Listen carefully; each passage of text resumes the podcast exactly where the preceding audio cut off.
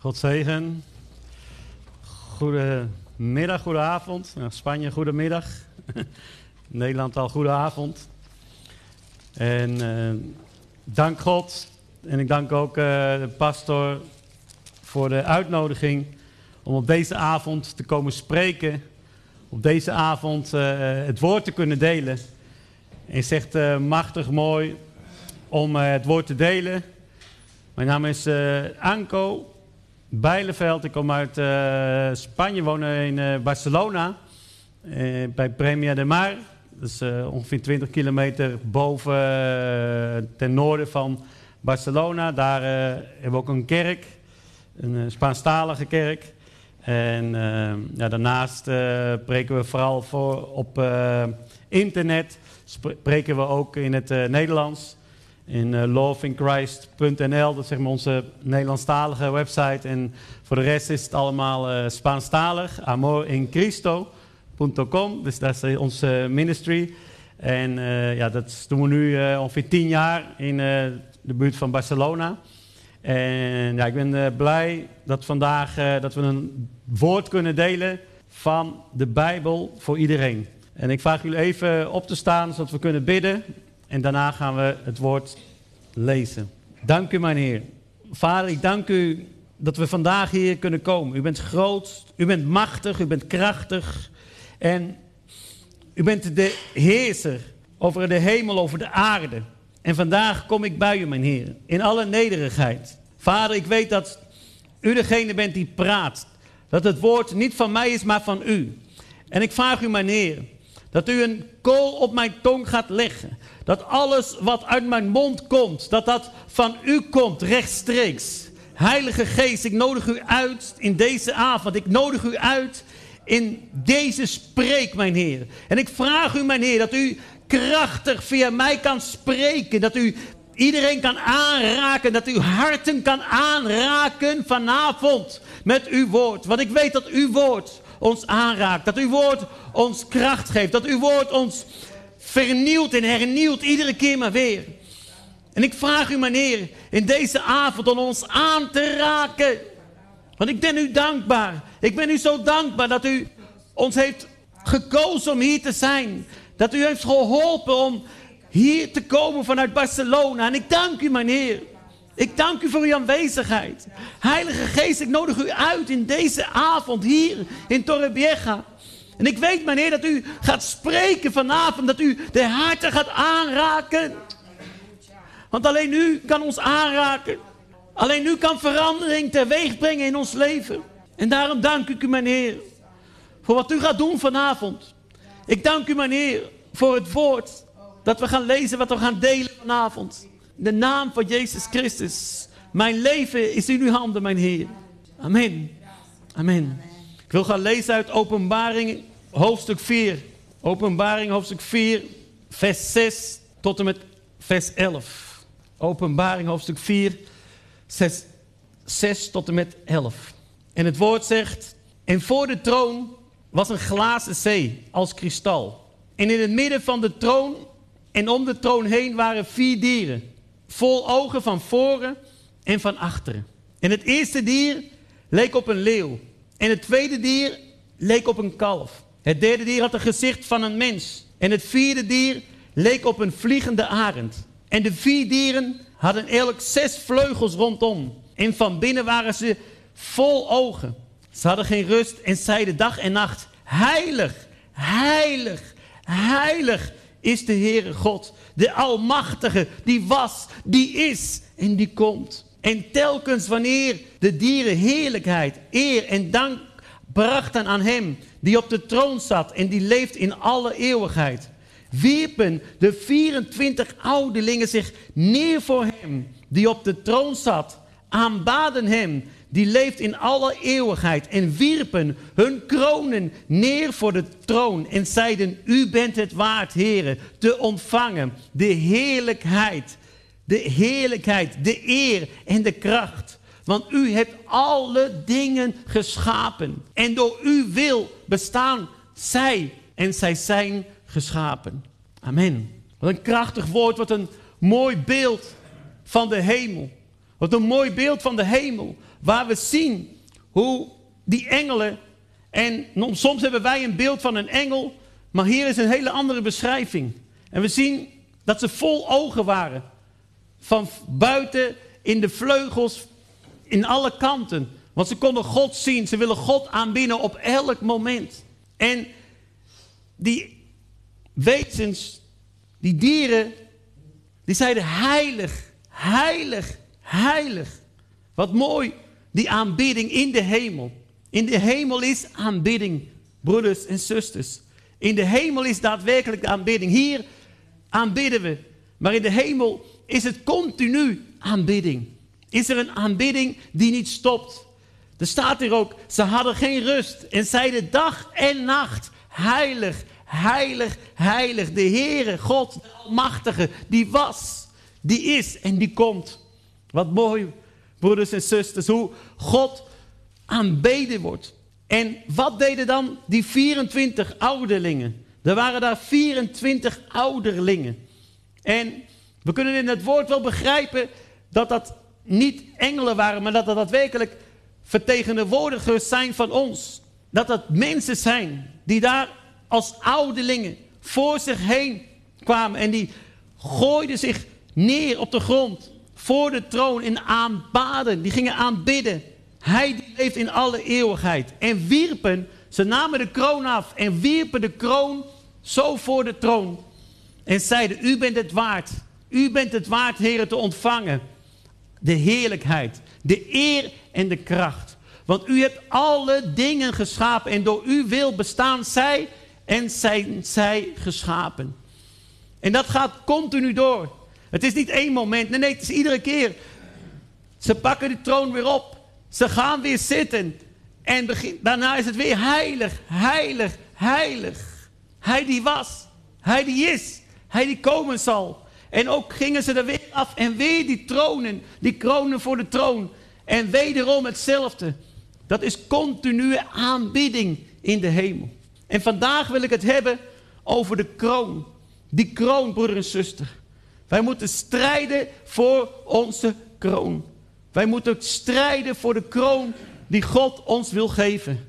Want wij allen, wij allen zijn geroepen, broeder en zuster, om een kroon te dragen, om een kroon te krijgen. Amen. Jezus roept, roept je op om te strijden voor de kroon.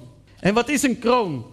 Een kroon is afkomstig van een pet, een tulband, of met een vormen, metalen vorm die versierd was met juwelen.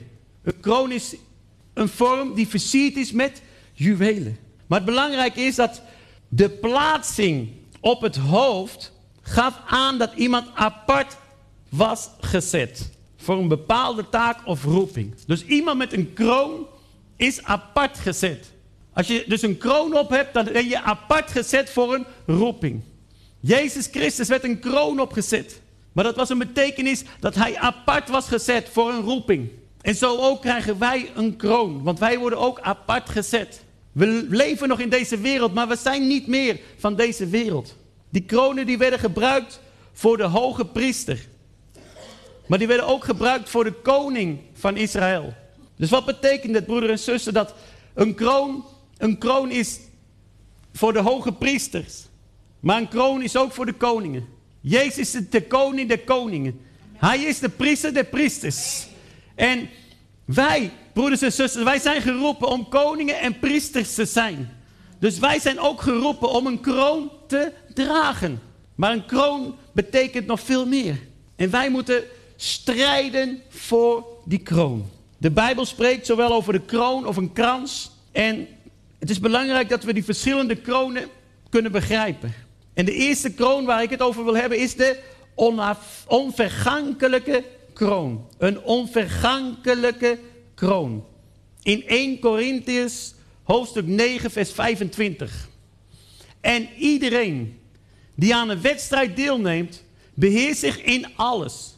Zij nu doen dat om aan een vergankelijke krans te ontvangen. Maar wij om een onvergankelijke te ontvangen. Wauw.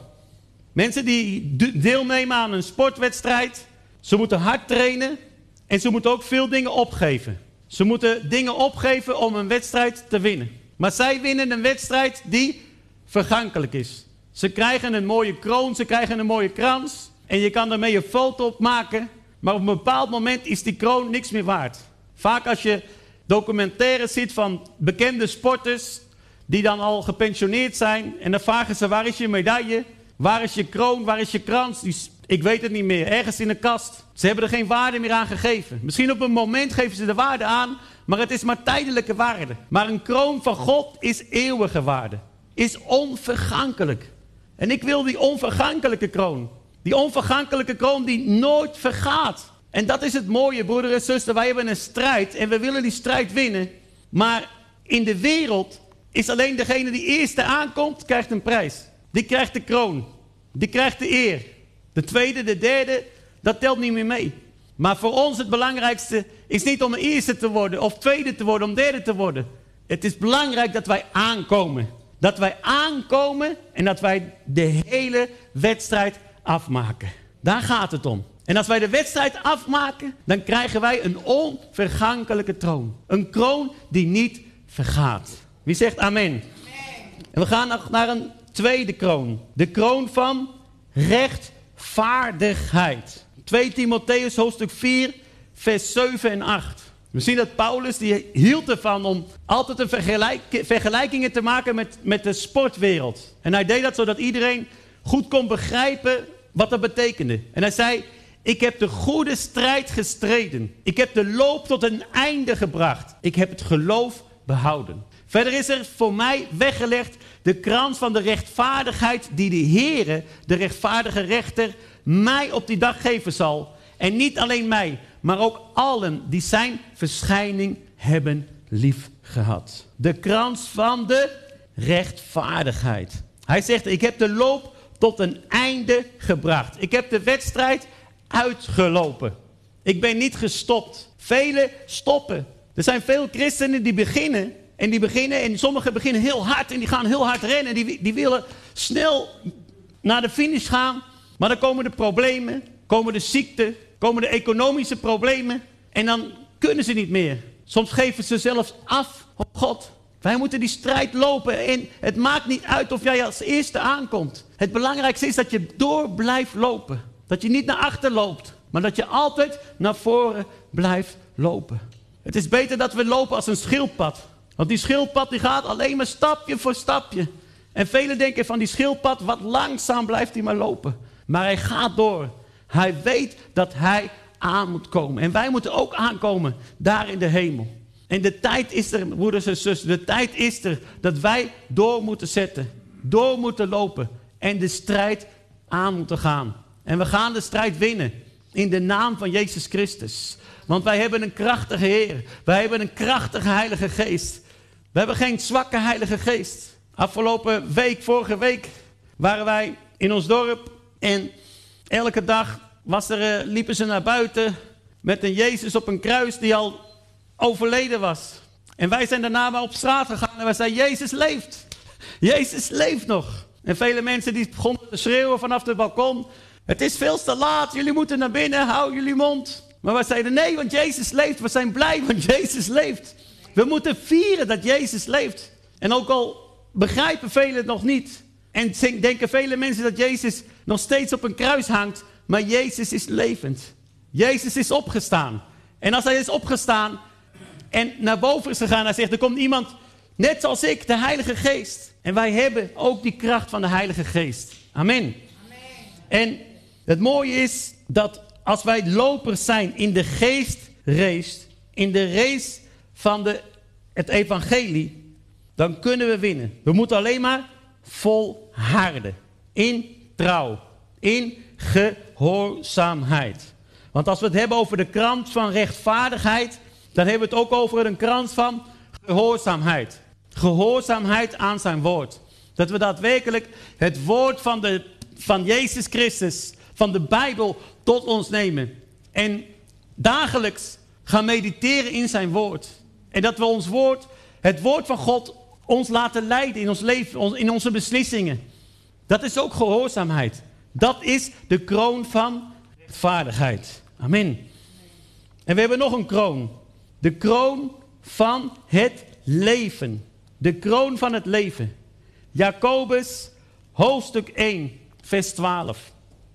Zalig is de man die verzoeking verdraagt. Want als hij beproefd gebleken is, zal hij de kroon van het leven ontvangen, die de Heer beloofd heeft aan hem die hem liefhebben. Wauw, wat mooi, wat krachtig. Zalig is de man die verzoeking verdraagt. Want als hij beproefd gebleken is, zal hij de kroon van het leven ontvangen. Als hij in verleiding komt, als die verleiding komt in ons leven, dan is het heel makkelijk om de verkeerde keuze te maken. Want er komen verleidingen. In dit leven zijn er verleidingen. Er zijn momenten dat je misschien iets gebeurt waardoor je in de verleiding komt om een verkeerde beslissing te nemen. En als je dat overwint, als je die verleiding overwint, dan krijg je de kroon van het leven. De kroon van het leven. En ik vind het zo'n mooi woord, de kroon van het leven. Want daadwerkelijk is dat een overwinning op het leven in de wereld. Een overwinning op de verleiding. En het is soms niet, moeilijk, niet makkelijk.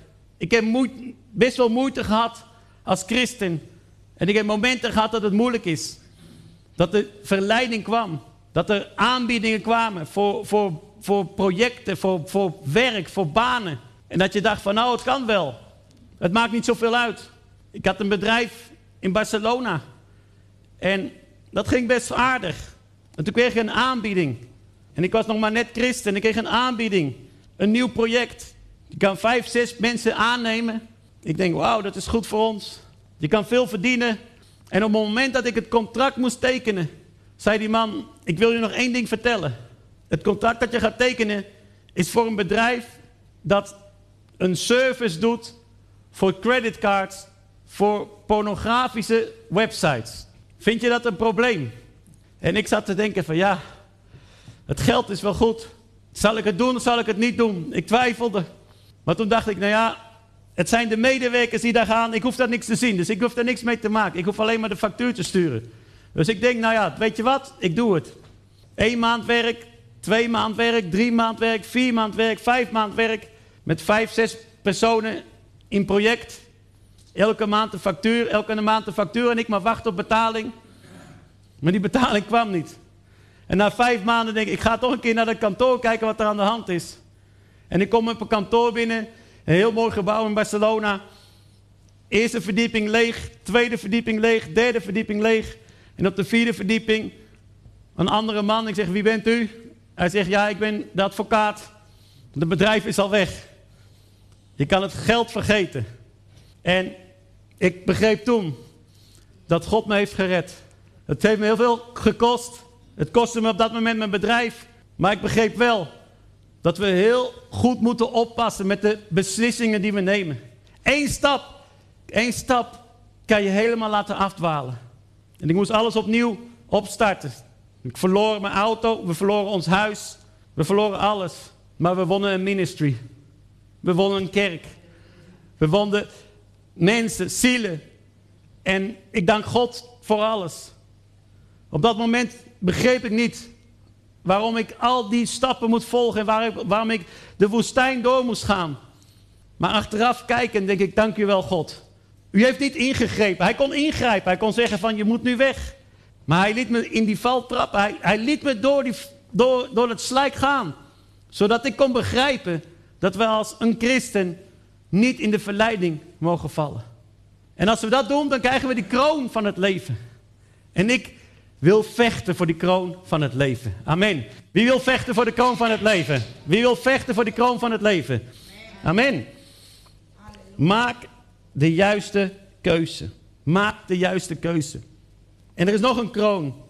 De kroon van de heerlijkheid. Er staat in 1 Petrus 5, 4. En als opperherder verschijnt, Jezus Christus, dan krijgt u de onverwelkbare krans van de heerlijkheid. Dan kan je die onverwelkbare krans van de heerlijkheid verkrijgen. De kroon van de heerlijkheid. En in de versen daarvoor dan wordt uitgelegd dat een leider, iemand die een kudde leidt, een pastoor, een voorganger. Maar we zijn allemaal pastoren, want we hebben allemaal familie. We zijn allemaal mensen die andere mensen leiding geven, op een of andere manier. Onze getuigenis is de getuigenis die andere mensen tot geloof kan brengen. En wat mooi die getuigenis, dat die, dat die vrouw nog op het laatste moment, dat zij Jezus ontving. Dat ze misschien is heen gegaan, maar ze heeft wel Jezus ontvangen. En dat is het belangrijkste. We mogen huilen, tuurlijk huilen we als iemand weggaat. Maar we kunnen ook feest vieren als we weten dat iemand Jezus heeft ontvangen. Want dan is er ook feest in de hemel. En als wij Jezus ontvangen, dan is er ook feest hier. Want we weten dat Jezus Christus in zijn hart is gekomen. En wat mooi als wij die kroon van de heerlijkheid ontvangen. De kroon van de heerlijkheid. En soms moet je ook hier goed kijken wat er staat. Er staat hier in vers 2, wat ik u dringend wil vragen. Wees goede herders voor de kudde van God. Doe dat niet omdat het nu eenmaal moet, maar omdat u graag wilt doen wat God van u vraagt. Doe het dan niet om er beter van te worden, maar omdat u daartoe bereid is. Probeer niet de baas te spelen over mensen die u zijn toevertrouwd, maar wees een voorbeeld voor hen. Wij moeten een voorbeeld zijn. Een voorbeeld voor iedereen die ons omringt. Als wij een slecht voorbeeld zijn, wat zijn dan de gevolgen? Die mensen gaan hetzelfde doen. Als ik thuis elke dag aan het roken ben en ik heb kinderen, er is een grote kans dat zij ook gaan roken. Wat zien ze de hele dag? Als ik elke dag aan het bier aan het drinken ben, dan denken dan de kinderen, nou ja, dat is prima, ik ga lekker ook elke dag bier drinken. Als wij thuis zitten en we kijken elke dag Netflix en die kinderen kijken dat, die denken van nou, mijn vader zit elke dag Netflix te kijken. Maar als je elke dag de Bijbel pakt, dan denk je, hé, hey, mijn vader leest elke dag de Bijbel. Dat zou, zou daar wat staan wat interessant is. Ik wil ook wel een keer weten wat daarin staat. Dus wij moeten een goed voorbeeld zijn. Niet alleen een pastoor, niet alleen een voorganger. Nee, want wij zijn allemaal voorbeelden. En we moeten voorbeelden zijn. Want dan krijgen we de kroon van de heerlijkheid. Wie zegt amen? Amen. En als we net het verhaal bekeken in openbaringen, dat ze zagen dat die ouderlingen, die namen de kroon af. Waar je zoveel voor moet strijden, waar je zoveel voor moet lijden om die kroon te ontvangen. En zij namen de kroon af en die wierpen ze zomaar voor de troon. Ze wierpen de kroon voor de troon. Maar dat was niet omdat zij geen waarde gaven aan die kroon. Nee, ze gaven veel waarde aan die kroon. In 1 Korinthe hoofdstuk 15, vers 10, daar staat, maar door de genade van God ben ik wat ik ben. En zijn genade voor mij is niet te vergeefs geweest. Integendeel, ik heb mij meer ingespannen dan zij allen. Niet ik echter, maar de genade van God die met mij is. Wauw. Paulus die zegt die duidelijk. Ik heb me meer ingespannen dan, dan wie dan ook. Als iemand die kroon heeft verdiend, dan ben ik het wel. Want ik heb zoveel gestreden. Maar hij zegt, die kroon die komt niet door mijn strijd. Die komt niet door wat ik heb gedaan. Want we kunnen zoveel doen. We kunnen zoveel strijd leveren. Maar het is altijd door de genade van de Heer. Het is altijd door de kracht van God. De enige die ons een kroon kan geven, is de Heer. En die ouderlingen, die namen die kroon af. Want ze weten dat ze die kroon alleen maar hebben gekregen door degene die op de troon zit. Alleen Jezus Christus is die kroon waardig. Alleen Jezus Christus heeft de verleiding overwonnen in elk moment. Alleen Jezus Christus was zonder zonde. Alleen Jezus Christus heeft zijn leven voor ons allen gegeven. Alleen Jezus Christus was op het kruis gekruisigd. Alleen Jezus gaf zijn leven voor ons. Alleen Jezus stond op op de derde dag. Alleen Jezus zit naast de Vader. Jezus Christus. Hij verdient die kroon. En die ouderlingen die waren daar en die hoorden die engelen zeggen: Heilig, heilig, heilig. Hij die was, hij die is en hij die komen zal. Er is geen manier om te blijven zitten met je kroon. Van nou, ik heb mijn kroon wel verdiend hoor, ik heb het zo goed gedaan. Nee, want er is zoveel wat wij niet kunnen doen, dat alleen Jezus kan. En het enige wat wij kunnen doen is die kroon afnemen en hem voor hem neerleggen. En zeggen, mijn Heer, mijn Heer, ik ben niet waardig. Alleen u bent waardig. Alleen u, alleen u. U verdient alle eer. Alleen God verdient alle eer. Alleen God verdient alle eer. Hij zei het, Paulus, ik heb wel hard gewerkt, ik heb harder gewerkt dan wie dan ook. Maar het was het werk van God door mij heen. Zonder God kon hij niks. Hij had ook zwakke plekken. En als we in de Bijbel bekijken, zoveel mannen, sterke mannen, Mozes, David, Paulus, Petrus, Jacobus, Jacob, allemaal sterke mannen. Deborah, sterke vrouwen. Maar ze hadden allemaal zwaktes. Geen enkel van hun had recht op de kroon. Alleen Jezus Christus. En daarom is Hij ook de enige die ons bevrijding kan geven. Alleen Jezus Christus geeft ons bevrijding. Alleen Jezus Christus geeft ons genezing. Alleen Jezus Christus geeft ons de redding. Want Hij is degene die alles heeft gedaan. Hij is degene die het hele pad heeft doorlopen. Hij is degene die naast de Vader zit. Hij is degene met de kroon der kronen. Want hij is de Heer der Heren. Hij is de pastoor van pastoren. En hij is, broeders en zusters, hier vanavond met ons. Hij zegt in Matthäus hoofdstuk 11, 28: Kom naar mij toe, allen die vermoeid en belast zijn, en ik zal u rust geven. Ik zal u rust geven. En ik dank God, want Hij heeft mij rust gegeven.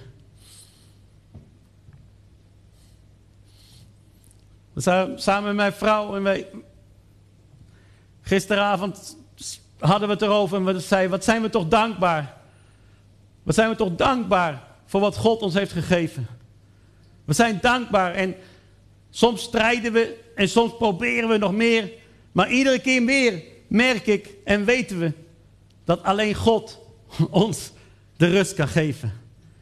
En als we naar Hem komen en naar God komen met al onze, alles, al onze ballast, alles wat wij, wij bij ons hebben, en we komen bij Hem, dan merken we dat Hij ons de rust geeft. Hij geeft ons de rust. Hij geeft ons vrijheid. De vrijheid die alleen maar Jezus Christus kan geven. En ik dank de Heer dat Hij dat voor ons doet.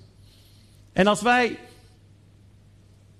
naar Jezus blijven kijken en de strijd blijven leveren, kunnen we dat rustig doen en in vertrouwen doen, want God geeft ons de overwinning.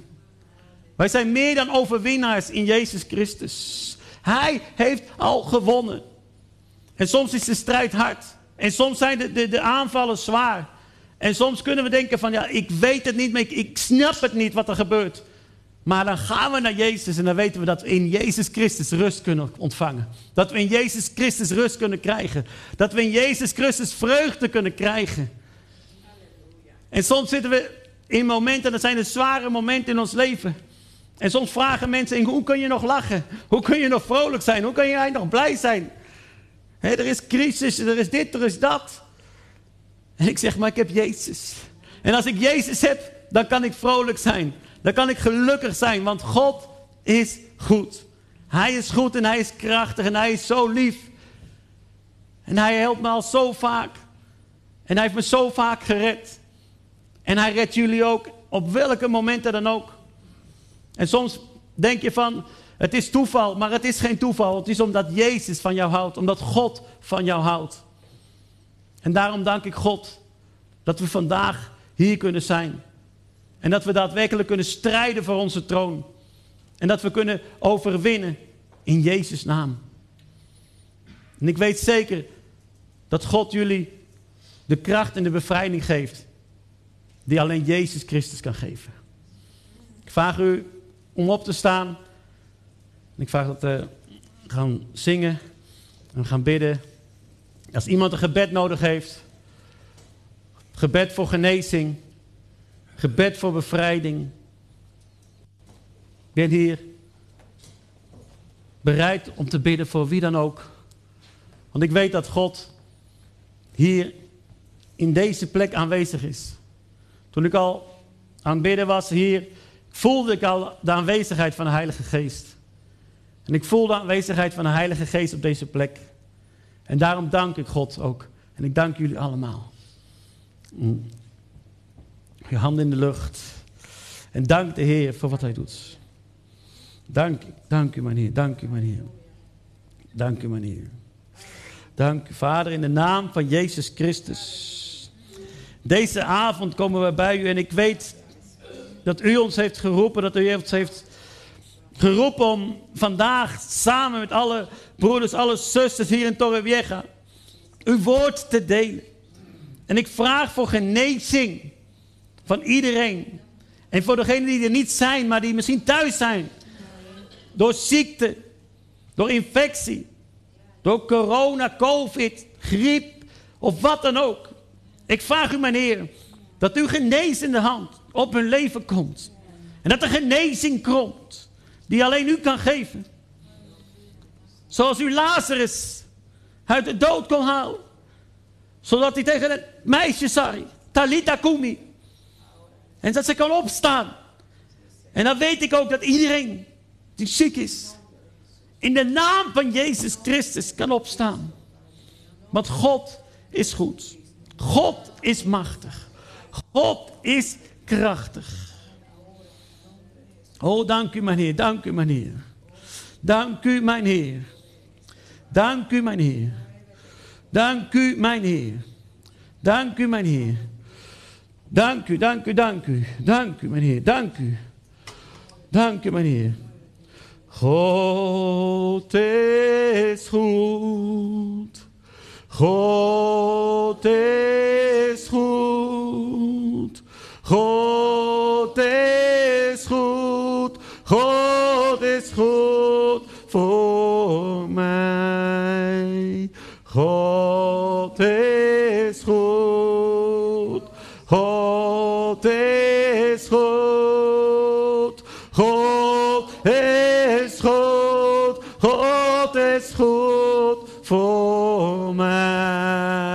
Ja, God is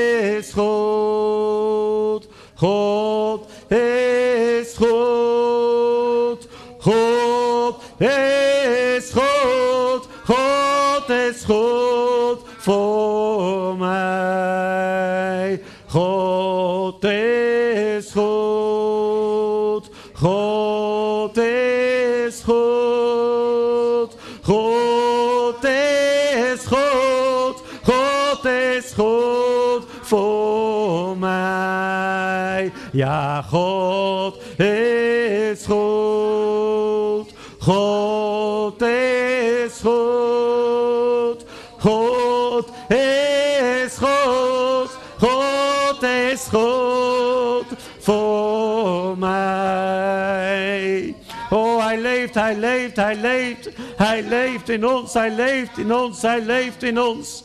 En ik dank u, mijn Heer, ik dank u, God, voor uw aanwezigheid. Ik dank u, God, voor uw aanwezigheid. U bent eerst.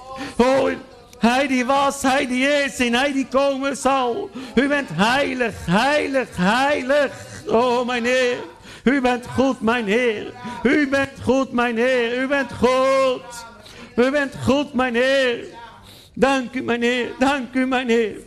In de naam van Jezus Christus. Amen. Amen. Ik dank u. Amen. Amen. Dank u, dank u, dank u allemaal. Dank u voor deze schitterende avond. En ik vraag aan nog een eh, lied te zingen. Amen.